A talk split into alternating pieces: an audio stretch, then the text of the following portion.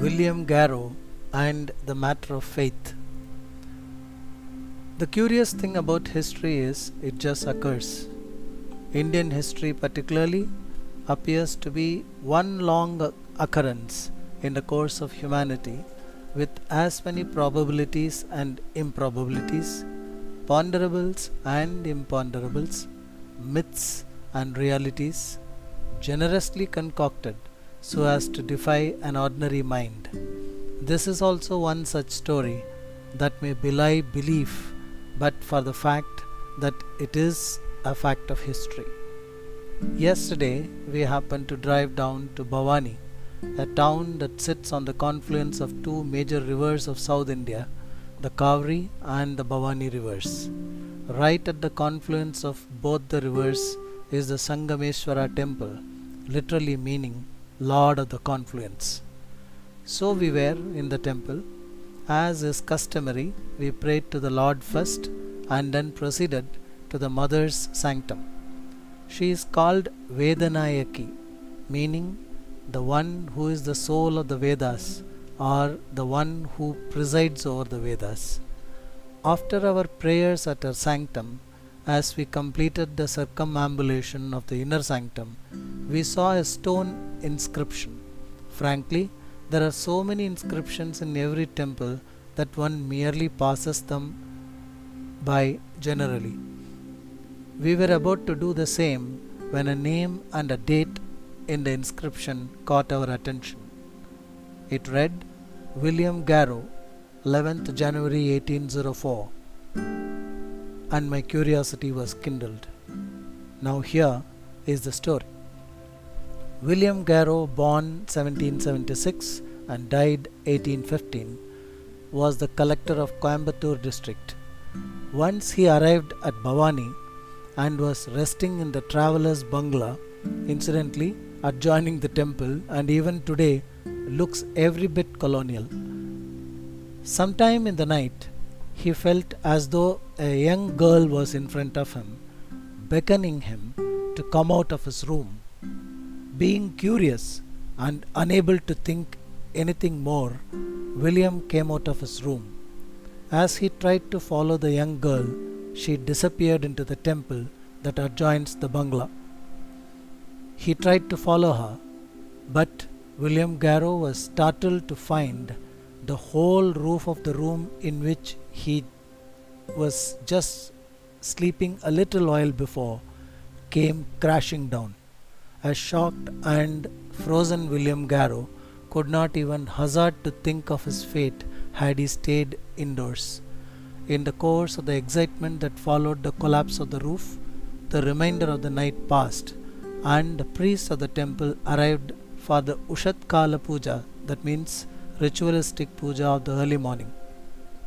Finding that the collector of the district was standing there and he looked lost, the priest made three holes in the outer wall of the temple facing the deity and asked him to see whether the girl who saved his life was inside the temple.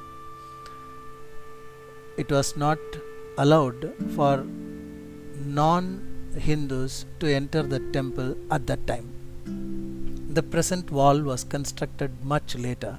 At the time of the incident, the wall was very close to the Dvajastamba or the flag post from where one could see the sanctum.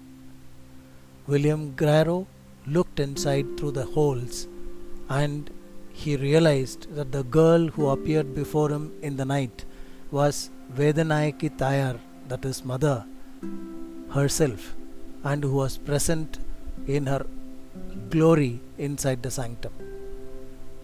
Not just grateful, but William Garrow thereupon became an ardent devotee of the mother, he presented an ivory palanquin for the mother on the 11th of January 1804 and continued to visit the temple for seeking her blessings often. This story is insi- inscribed in the stone plaque, and the plaque took me to check on William Garrow. What I found makes me say what I said in the beginning. The curious thing about history is it just occurs. William Garrow was born to Edward Garrow, who joined the East India Company as a junior writer in 1769 at the age of 18. He later served as Mayor of Madras in 1782. Edward Garrow, apart from marrying Sophia Dawson of England and Fort St. George, had many Indian women as his begums. It was common among white men to keep many begums in the style of the Mughals in India in those times. William Garrow was born to the native woman and Edward Garrow. William also had a sister, Myra. Edward and Sophia also had a son, George. Sophia and George spent their life only in England, whereas William followed his father and served East India Company with distinction. William Garrow rose to be the collector of Coimbatore and is distinguished as an able administrator. His name figures as the first collector to have sent English shikaris, that is, hunters, to Nilgiris in 1812, paving the way for the English to habit at Ootacamund or Ooty as we know it. It is also interesting to note that while William's father made his fortunes in India, his uncle Sir William Garrow is credited to be one of the most brilliant barristers in English history. In fact, it was Sir William Garrow, the uncle, credited is credited with the adversarial system of jurisprudence that many countries follow today. With the BBC TV series Garrow's Law and this book Sir William Garrow is about to enter the nation's consciousness for his gifts to the world as the originator of the modern day presumption of innocence, the right to universal legal representation, and access to justice in a criminal court, expert cross examination, and early traces of human rights. The Sangameshwara temple he is also a treat to art and culture lovers with some extraordinary and exquisite sculptures that reflect the architectural traditions of Tamil Nadu. Bhakti, as India teaches us, is not just about rituals and practices, it is about faith that transcends cultures.